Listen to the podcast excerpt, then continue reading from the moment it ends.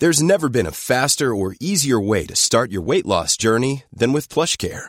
PlushCare accepts most insurance plans and gives you online access to board-certified physicians who can prescribe FDA-approved weight loss medications like Wigovi and Zepbound for those who qualify. Take charge of your health and speak with a board-certified physician about a weight loss plan that's right for you. Get started today at plushcare.com slash weight loss. That's plushcare.com slash weight loss. plushcare.com slash weight loss.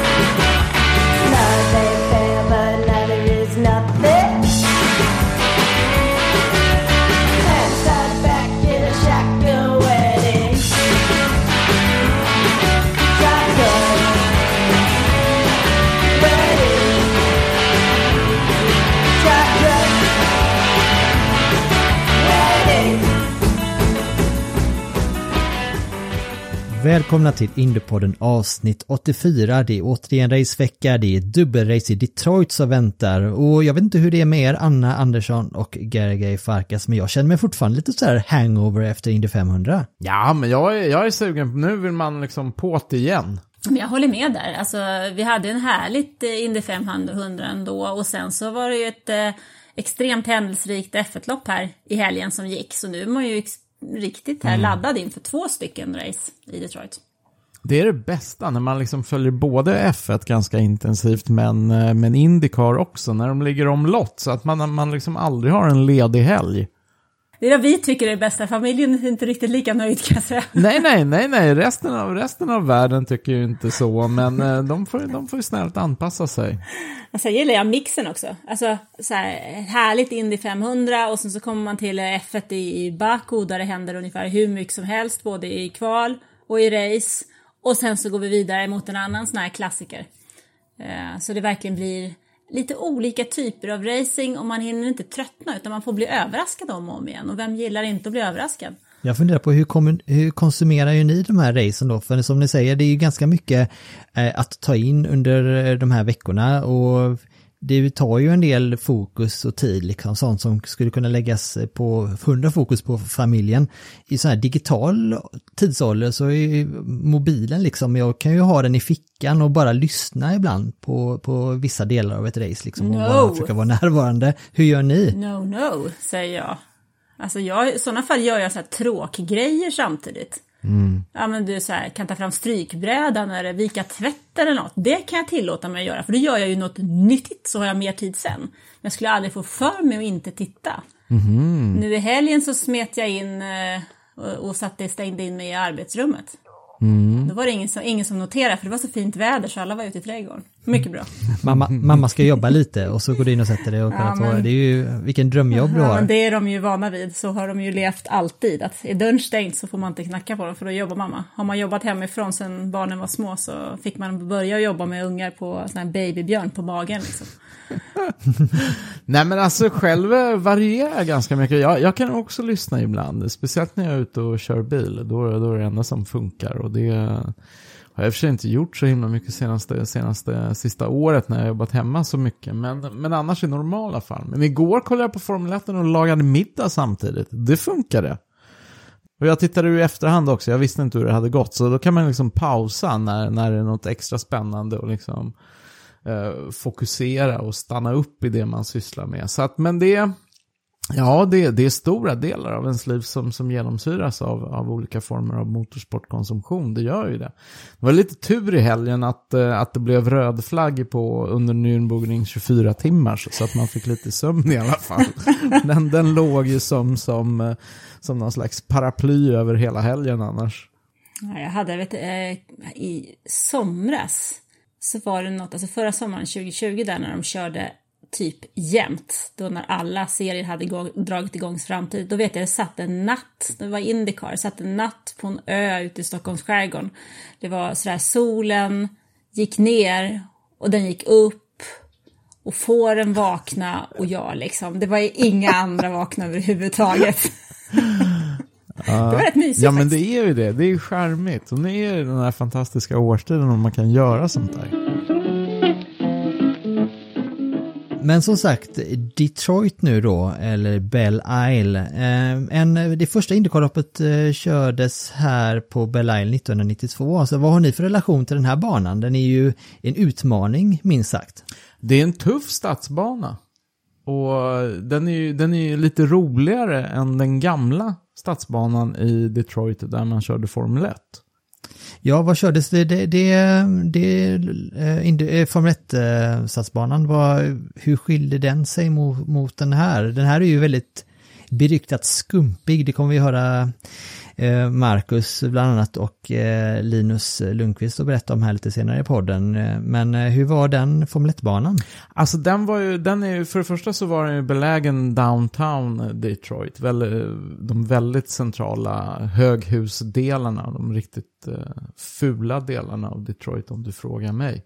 Och så var det en mycket klassisk sån här amerikansk stadsbana med, med ett gäng eh, 90 graders kurvor liksom. Och inte så mycket mer. Korta raksträckor, 90 graders kurva. Kort raksträcka, 90 graders kurva. Så att jag, jag tyckte aldrig det var en särskilt rolig eh, Formel 1-bana. Jag gillar konceptet med att man har en doubleheader som man nu har haft sedan eh, 2013. Och att man har liksom två race. Och det kan skilja så oerhört mycket under de här två racen. Och gör man en miss, det är någonting som inte funkar, så har man chansen att revanschera sig. Funkar det riktigt bra, man gör ett bra resultat, så måste man hålla i den till nästa dag. Det kan ändå hända rätt mycket och det är rätt mycket poäng som står på spel här. Det tycker jag känns kul. Och eh, det, det du säger där Anna om att det är så mycket som kan hända och det är för att hålla i båda racen. Alltså det, den enda som har vunnit bägge racen här samma helg det är Graham Rahal. 2017 var det då. Ja men det är det och det, det är också den där banan, om jag minns rätt, som har rätt mycket säkerhetsbilsbesök eh, va? Ja, det kryllar jag då. uh, ska jag säga här, jag tror att vi har någon statistik på det här. Eh, Ja, alla lopp har haft, eh, förutom två, haft minst en säkerhetsbil. Just det, just det. Och 2014 var det tio stycken. Ja, Och medelvärdet är fem. Ja, precis. Jag roade mig med att se om eh, höjdpunkterna från eh, senast de var här då, det var ju 2019 då, 2020 så blev- utgick det ju på grund av coronapandemin då. Ehm, och det var ju gott om incidenter då med alltså, och det eh, ja, det, det, det blir ju spännande och det, det händer ju så otroligt mycket då och blir väldigt ovisst och så var det ju även 2019 då. Då hade vi ju svenskarna, Marcus Eriksson och Felix Rosenqvist, som liksom hade ju varsin dag med eh, medgång där då. Felix blev ju fyra där och var med eh, länge i mixen om att eh, ta en podieplats i race 1 och så sen i race 2 då så blev ju Marcus tog ju sin hittills enda podiumplats då en andra plats därefter Scott Dixon. Ehm, så båda svenskarna har god, alltså goda minnen härifrån och det jag hoppas att det håller i sig nu här till, till helgen. Ja, för det borde betyda att båda återvänder med en positiv känsla till, eh, till det här racet. Fast samtidigt så hade de ju båda två varsitt skräprace då 2019 om jag inte minns helt fel. Kraschade väl Felix när han inte tog den här fjärdeplatsen då när Marcus var tvåa va? Var det inte så? Ja, man kan ju se det som på, på olika sätt där. Det, det kändes som att eh, han blev fyra då, han var uppe på, på eh, topp tre där länge, men det blev en fjärdeplats till slut för Felix i, i race 1. I race 2 så låg han ju på sjunde plats när han, jag tror att det var så att han bröt en så kallad toe-link då, vilket gjorde att han, jag vet inte om han hade varit i eh, barriären någonstans eller, eller sådär, men eh, vilket gjorde att han tappade kontrollen över bilen mot slutet av racet då, men då låg han ju på sjunde plats, så att det blivit en, det var ju en solid topp 10 placering han var på väg mot där. Eh, för Marcus del så blev han ju 13 tror jag på, i race 1 då och sen då tvåa som sagt i race 2. Så att, men jag tror att 13 platsen där på första racet berodde nog på en, en, att han startade ganska långt ner och hade liksom inte riktigt medgång med gulflaggor och, och sådär. Men nu är vi tillbaka till det där snacket igen, att du måste ju hålla i alltihopa. Alltså du måste kvala bra, du måste Exakt. ligga med i toppen och du måste ta bilen i mål. Exakt. Det där har vi snackat om så jag börjar känna mig tjatig tror jag. Ja men det, det är ju som kallat en bumpy ride då, den är ju, för att ta lite, lite detaljer, så är det ju, banan är ju nästan 4 km lång, den är 3780 meter och så 14 kurvor då, de kommer köra 70 varv i båda racen här då, alltså totalt, eh, då, det blir ju 20, nästan 27, 27 mil per, per race då. Varvrekordet här är Joseph Newgarden för 2017, de avverkar ju då ett varv på en minut och 14 sekunder lite drygt. Ja, alltså efter 200 varv i Indianapolis så kommer ju 70 varv att kännas som en sprint. Det kan man ju verkligen säga. Och för, ja, de är ju rätt sugna på att komma tillbaka i bilen och jag vet ju att sen tidigare att eh, Felix gillar ju den här banan jättemycket. Um, har vi ju, situationen har ju varit som den har varit hittills i år för, för hela teamet men de har inte alltid haft sån eh, medgång. Men ska vi ta och börja lyssna på vad Felix Rosenqvist har att säga inför helgens race? Det gör vi. Felix Rosenqvist, åtta varv från segern i Indy 500. Nu är det en helt annan typ av bana i Detroit. Vilka tankar har du inför dubbelhelgen? Uh, väldigt kul att, att komma tillbaka som bana som vi inte körde förra året. Um, Detroit är ju motsatsen till Indy kan man säga. Den mest hoppiga och gropiga banan på hela kalendern. Uh, dessutom en, ett dubbelrace vilket jag tycker är kul. Uh, det finns goda chanser att vända på steken i mästerskapet om det, om det börjar gå lite bra igen. Eh, så där, ja, det känns, det känns kul. Eh, vi hade ju lite problem med pacen i både St. Pete och Indy GP så ehm, ja, kommer krävas att kanske göra en liten chansning på, på setup och sånt där. Försöka komma lite på bättre spår för St. Pete var ja, det var tuff helg för både mig och Pato. Uh, så teamet brukar vara bra på, på stadsbanan men verkar som vi har missat lite där också. Att uh, jobba vidare och försöka, försöka komma tillbaks helt enkelt. Du ligger på 20 plats i mästerskapet just nu. Körningen har ju stämt, men det har inte riktigt gått din väg. Vad behöver du och teamet förändra för att vända trenden tycker du?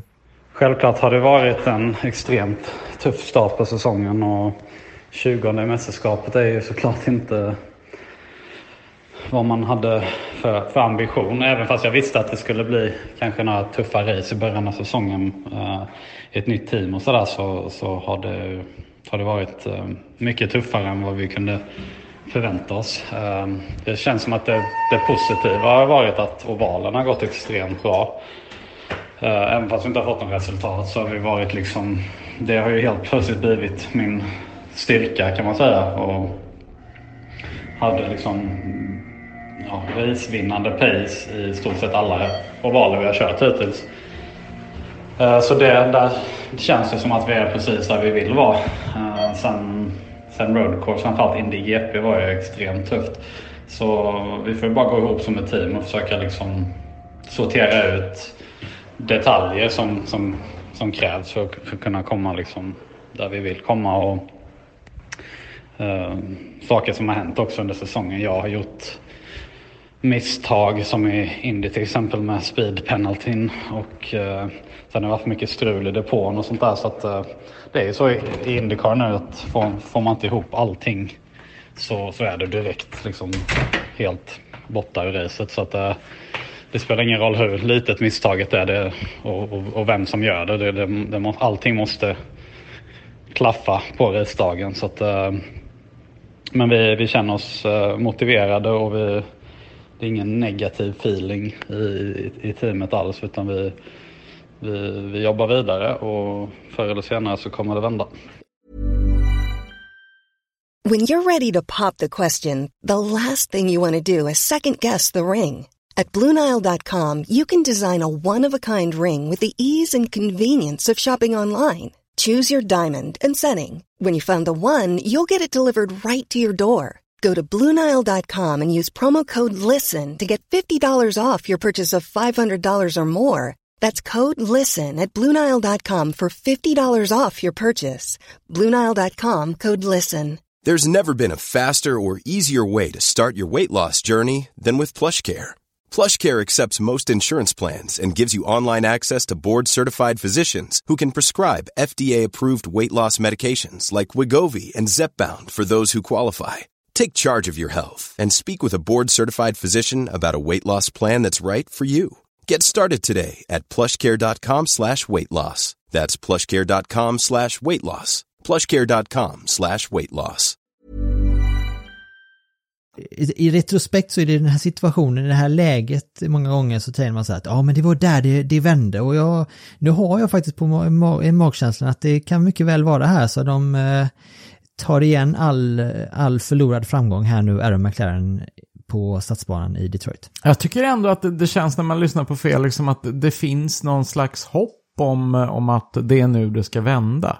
Och det känns, det känns genuint på något sätt. Det känns inte alls uppgivet. Även om, jag menar han, eh, han säger ju själv och vi vet ju om det. Det, det har ju varit en sjukt tung säsongstart. Men det, det känns som att det, det finns en förhoppning om att han kanske lyckas, lyckas eh, låsa upp en re rejäl framgång här. Och det, det vore ju väldigt skönt, inte minst för självförtroendet. Och han gillar ju stadsbanor, så varför inte?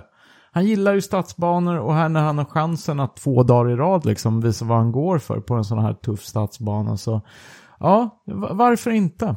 Nej, jag tror också att eh, Felix har goda möjligheter. Det är ju så att bilen har ju visat att den har kvaliteter. Sen har det ju varit lite ojämnt kan man ju säga.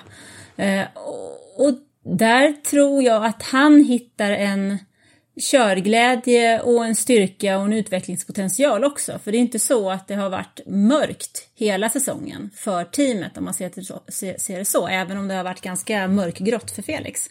Så jag tror ändå att det, han, han känner någonting och han känner att det finns där. Och det tror jag att det kan räcka ganska långt, för då gäller det att han får ordning på sina grejer och så är öppen för en revansch. Och det tror jag absolut att han är. Mm.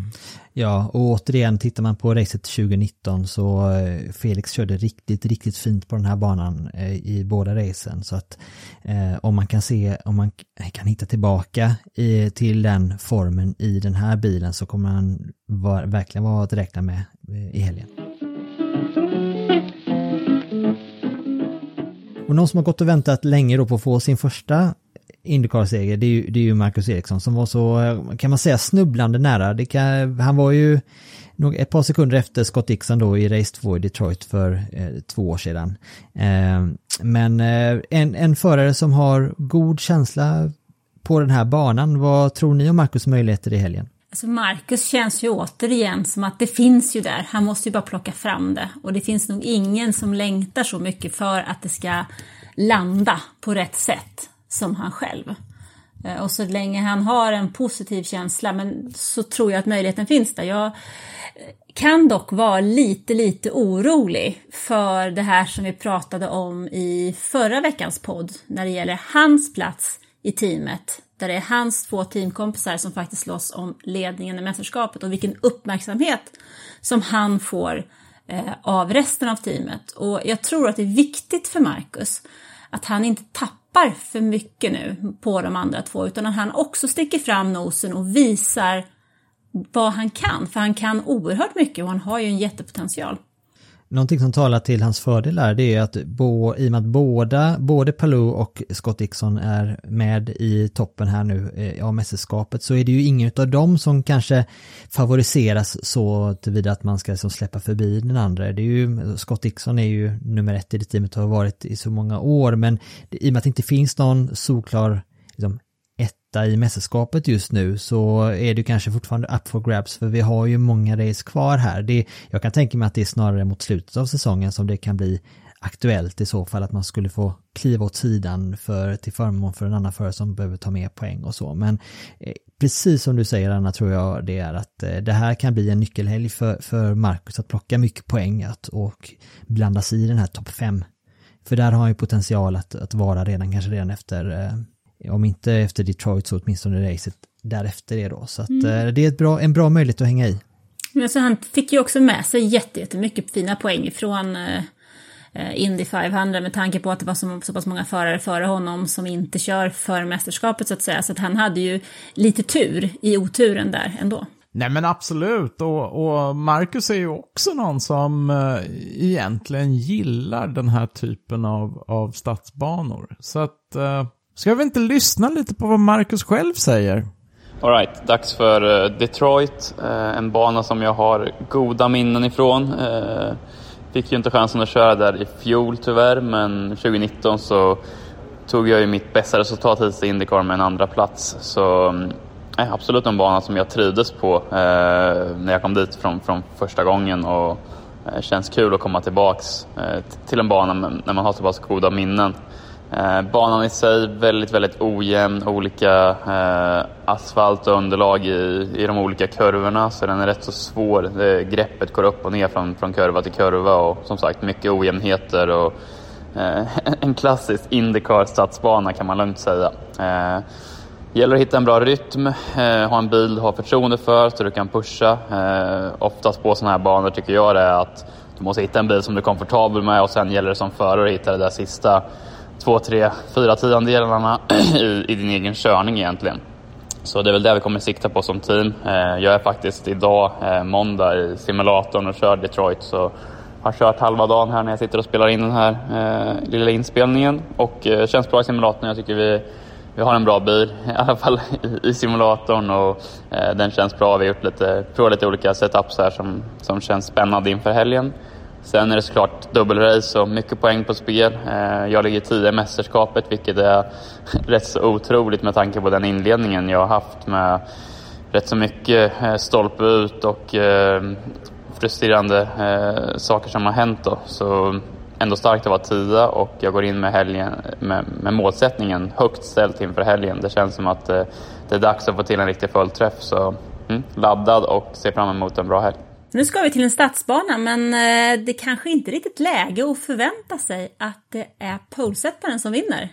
Eller vad tror ni? Om jag tittar rätt så är det alltså bara fyra av 27 lopp som vunnits av en eh, kille som tagit pole position i det här racet. Ja, det är ju okaraktäristiskt för ett, för ett stadslopp, verkligen. Och Detroit har bjudit på race som varit ovissa ända in på, på målsnöret. Alltså vi tar ju Eh, vi kan ju lägga upp ett lite klipp här på, eh, i våra sociala medier för vi har lite roliga eh, klipp här från historiska race som eh, Jakob har grävt fram, bland annat eh, 1997 var det då, så det var stallkamraterna eh, Mauricio Gugelmin och eh, Mark Blandell som båda får alltså soppatorsk på sista varvet då, så eh, en förare som heter Greg Moore går och vinner där.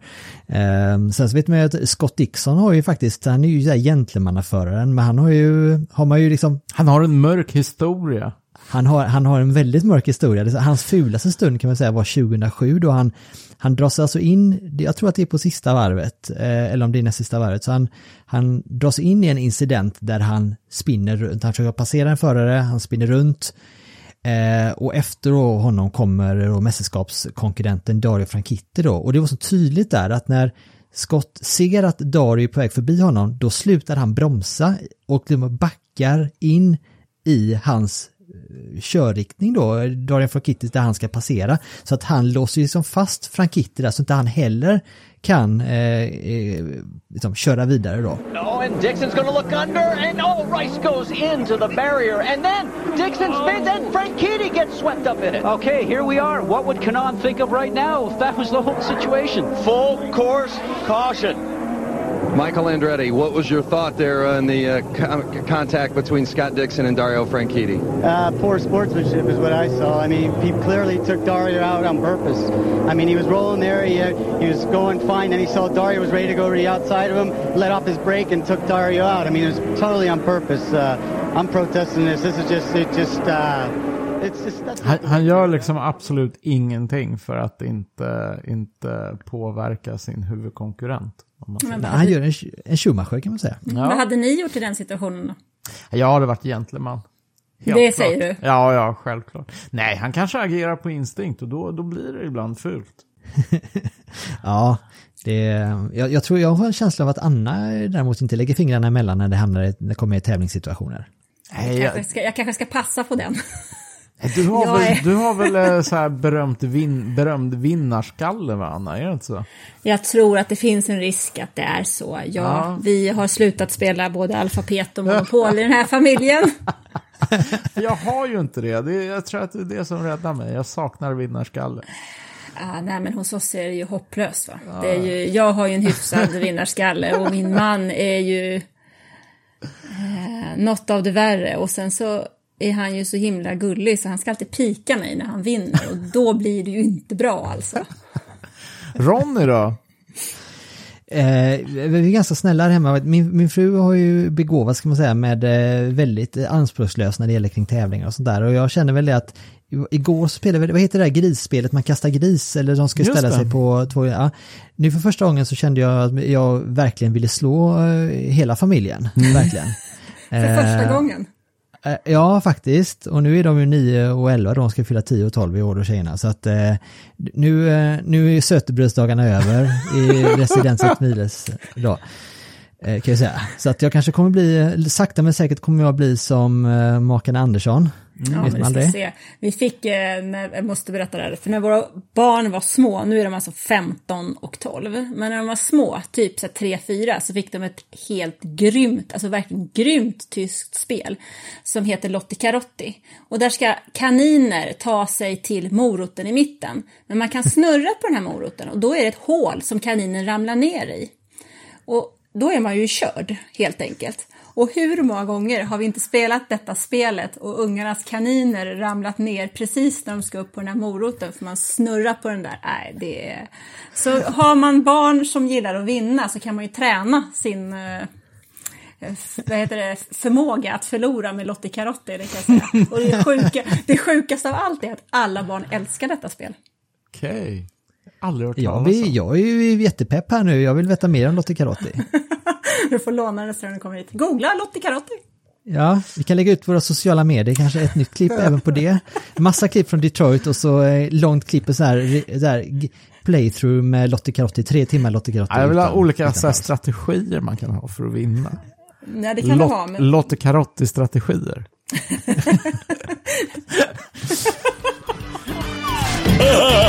Ihr kriegt mich nicht, ihr kriegt... Lotti Carotti, das total verdrehte Hasenrennen. Entdecke Lustiges. Ravensburger. Man börjar på hårda däck och liksom fortsätter att långstinta på de medelmjuka och sådär. Och sen ramlar du rakt ner i fällan. Så blir det rakt ner i fällan ändå. Det kanske var det Verstappen höll på med i helgen, Ja. vet. Ja det, ja, det var dramatiskt alltså. Både Stroll och eh, Verstappen får punktering där på, på långa rakan. Det, ja, det var lite läskigt faktiskt, men gud vad spännande det var. Ja, verkligen. Intressant är ju faktiskt också att Hamilton också hade ett, en repa i det där däcket alltså. Mm. Så att eh, det var ju tur att de gick in och eh, gjorde, tog den här röda flaggen och bytte däck, för det hade kunnat gå fler. Apropå på tal om det, jag kan ju rekommendera, vi brukar ju göra det nu för tiden, men eh, Anna, du har ju eh, Sveriges, en av Sveriges mest väl eh, lästa eh, motorsportbloggar och där har, du- antar jag att du har skrivit om helgens eh, Formel 1-race. Absolut, självklart har jag gjort det. Ja. Full vecka förra veckan kan jag säga, massor inför F1, så nu blir det full Indycar-vecka denna, såklart. Så eh, ja, men precis, men go- googla om ni inte är inne regelbundet på Annas eh, blogg på Aftonbladet så eh, go googla F1 blogg Aftonbladet Anna Andersson så eh, hamnar ni rätt direkt. Det räcker att köra F1-bloggen Anna så kan man in där och läsa. Kenny Bräck hade jag förresten en lång intervju med här inför Indy 500, så har man inte läst den kan man göra det. Och ganska nyligen tog jag en lång intervju med Marcus Eriksson också. Absolut. Och Stefan Johansson. Ja, absolut. Absolut, Ja, absolut på allting. absolut på allting. Nej, men jag har gjort en, en lång intervjuserie faktiskt med de svenska F1-ikonerna, eller fartikonerna som vi kallar det. Och jag har pratat med fem av dem som är, av de tio som är i livet. Vilka har du kvar? S- Vad sa du? Vilka som, vilka som är kvar? Ja, Ja, hur precis. menar du då? Vilka som är publicerade och vilka som inte är publicerade? Ja, precis. Vilka är det som kommer att publiceras? Eh, publicerats i papper har vi Stefan Johansson, Marcus Eriksson, Reine Wiesel och Torsten Palm. På nätet än så länge så är det Stefan och Marcus. Spännande. Men det är inte bara Marcus och Felix som är i farten i helgen utan eh, Linus Lundqvist och Indy Lights-gänget är ju också i farten just på Belle Isle. Mm, jätteroligt. För närvarande på en andra plats i mästerskapet och ja, en, en stark inledning som nu med lite eller har fått lite andrum här nu att ta sig an eh, fortsättningen av säsongen. Och vi har ju såklart pratat med Linus Lundqvist också. Linus Lundqvist, tillbaka i Indy Lights-bilen på ytterligare en bana som är ny för dig. Vilka tankar har du inför dubbelhelgen i Detroit? Det ska bli riktigt roligt att eh, få vara tillbaka och köra lite. Eh, vi har ju haft lite av ett uppehåll faktiskt sen, sen eh, Indianapolis. Så det ska bli kul att vara tillbaka. Och eh, som sagt, vi börjar ju med stadsracet i Detroit och sen så har vi ju en back-to-back med Wisconsin och Road America. Så eh, två banor som är väldigt olika varandra med som sagt stadslopp och sen Road America som är väldigt lång och väldigt snabb. Så, men det ska bli kul som sagt. Jag är taggad, jag känner mig ändå ganska lugn. Men om annat så är jag bara glad att få komma tillbaka och sätta mig i bilen. Ytterligare ett stadslopp. Vad kommer behöva göras för att snabbt komma upp i fart? Precis, Detroit ytterligare ett stadslopp. Um, och det är faktiskt en av de som jag har nog sett fram emot mest um, på, på säsongen. För det är en väldigt, väldigt annorlunda gentemot kanske St. Pete som vi körde tidigare då i Florida där. Um, det här är ju lite mer av en kanske klassisk old school um, stadsbana som är ganska lång och väldigt, väldigt utmanande, väldigt hoppig och så vidare. Så det ska bli spännande. Sen så finns ju också aspekten att In the Light har inte varit här sedan 2012 vilket innebär att ingen på griden har, har varit här i en, i en formelbil faktiskt. Så um, om någonting så hoppas jag att det kan kanske spela till vår fördel eftersom jag inte har varit på egentligen någon av banorna på i mästerskapet. Men eh, det är tufft som sagt. Vi har ju bara en, en 40 minuters träning och sen så ger vi oss in i, i kval och race. Så man vet att ju fler varv man kan få eh, på träningen desto bättre. Och så väldigt viktigt att som sagt hålla sig borta ifrån de där murarna. Du är nu tvåa i ett mästerskap som just nu ser ut som att bli en uppgörelse mellan dig, David Malukas, din teamkamrat och Kyle Kirkwood. Hur ser du på den utmaningen? Nej, vi, liksom, vi ligger ju ändå tvåa i mästerskapet nu efter, efter tre helger. Ehm, men det är, långt, det är långt kvar. Som sagt, vi är ju inte ens en tredjedel in i säsongen. Ehm, men jag vill också säga att jag är, som sagt, vi har haft våra highs and lows tänkte jag säga. Men eh, att vi ligger två i mästerskapet tycker jag talar riktigt, riktigt väl. Vi är ju trots allt rookies och eh, mycket, eller majoriteten av banorna har jag ju inte kört på. Så jag vet att ju mer tid jag kommer få i bilen desto mer bekväm kommer jag bli gentemot de andra som redan kört ett år eller ja, haft i alla fall rätt så mycket mer testande och så vidare. Eh, förhoppningsvis så kommer vi bara kunna bli starkare och starkare jämförelsevis med dem. Eh, sen får vi se, som sagt det är ju tufft också. Jag menar de, de andra chaufförerna de är inte direkt långsamma. Men eh, jag tror nog att vi, eh, vi kommer kunna hitta ytterligare en liten växel förhoppningsvis och sen gäller det som sagt att minimera misstag och försöka ha en hög lägstanivå. Linus har ju alltid bra chanser. Alltså, det, han är en otroligt duktig racer och han är oerhört duktig på att snabbt lära sig banor. Så det, man kan inte säga någonting annat än att eh, Linus kommer säkerligen att vara med och slåss om pallplaceringar, i alla fall i något av loppen. Ja, precis vad jag tänkte på också Anna, att han, han är så otroligt duktig och otroligt skicklig att snabbt greppa banor. Så att jag, jag tror han kommer vara med och, och, slåss där. Och det här är också som han sa, det här är en bana som Indy Lights inte har kört på sedan 2013, vilket innebär ju att ingen av de andra förarna har ju heller kört på den här banan. Eh, I alla fall inte i, i verkligheten då, virtuellt kan man köra den, men eh, i verkligheten så är alla rookies på den här banan och eh, det tror jag också talar för att eh, Linus chanser är större den här helgen. Ja, alltså jag skulle vilja säga att så fort Linus eh, kliver in till en bana, oavsett om han har kört på den eller inte, så har han stora chanser, för han är jätteduktig. Så har man inte haft koll på den killen tidigare så ska man ha det nu. Det blir spännande så kommer det bli mycket svenskintressen här i helgen att följa. Det är ju frågan är om man ens kan gå och lägga sig. Jag tycker det är lite B att gå och lägga sig. Den får vi väl ta när den sömnen kommer, när sömnen kommer. Så får man väl se till att mota den bäst man kan. Ska vi ta lite hålltider här i helgen då? Om vi... Yes, om vi ska ha lite hålltider för helgens Indycar, då drar det igång sent fredag kväll. Klockan, klockan 23 svensk tid så drar eh, eh, första eh, fria träningen igång. Eh, kvalet till eh, race nummer ett körs eh, klockan 17 på lördag. Och redan tre timmar senare, klockan 20 svensk tid, lördag kväll, då är det dags för race nummer ett. På söndag, söndag den 13, då gör vi om allt det här och då börjar kvalet kvart över tre på eftermiddagen, svensk tid. Och race redan 18.40 svensk tid på söndag kväll. Så att det här är, det här är otroligt bra eh, tv-tider, tycker jag, från ett svenskt perspektiv. Men det är väl härligt att vi kan få det ibland. Ja. Jag tycker det känns som att man alltid sitter uppe mitt i natten. Och när det gäller Indy Lights så är de igång i dagarna tre, fredag, lördag, söndag med start med träning och kval på fredagen och sen eh, är det race 1 på lördagen och kval till race 2 också på lördagen och sen är det race 2 på söndagen då. Fullt ös medvetslös. Yes. Hur ska ni ladda inför helgen nu då? Hmm. Ja, det låter jätte, jättelovande där. Tänk, tänkte jag skulle vara tyst en stund så du fick prata och inte jag babbla hela tiden.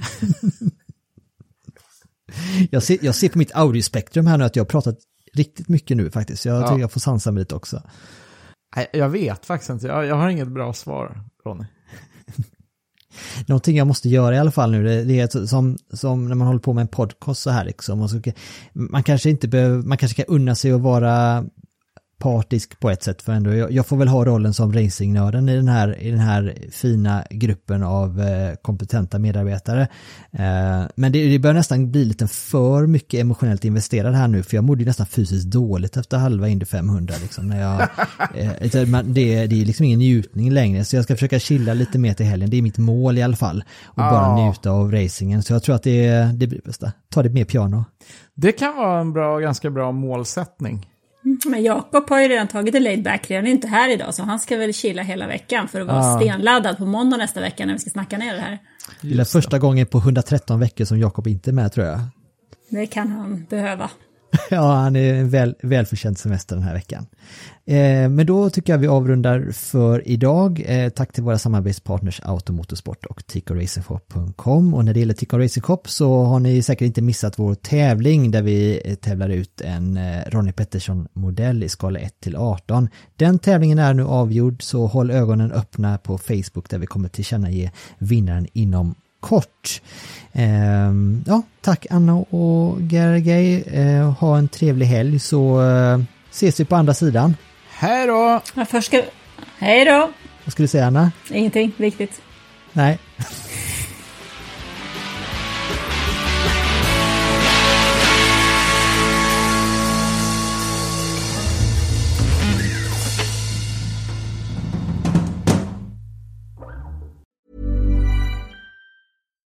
When you make decisions for your company, you look for the no-brainers. And if you have a lot of mailing to do, stamps.com is the ultimate no-brainer. It streamlines your processes to make your business more efficient, which makes you less busy.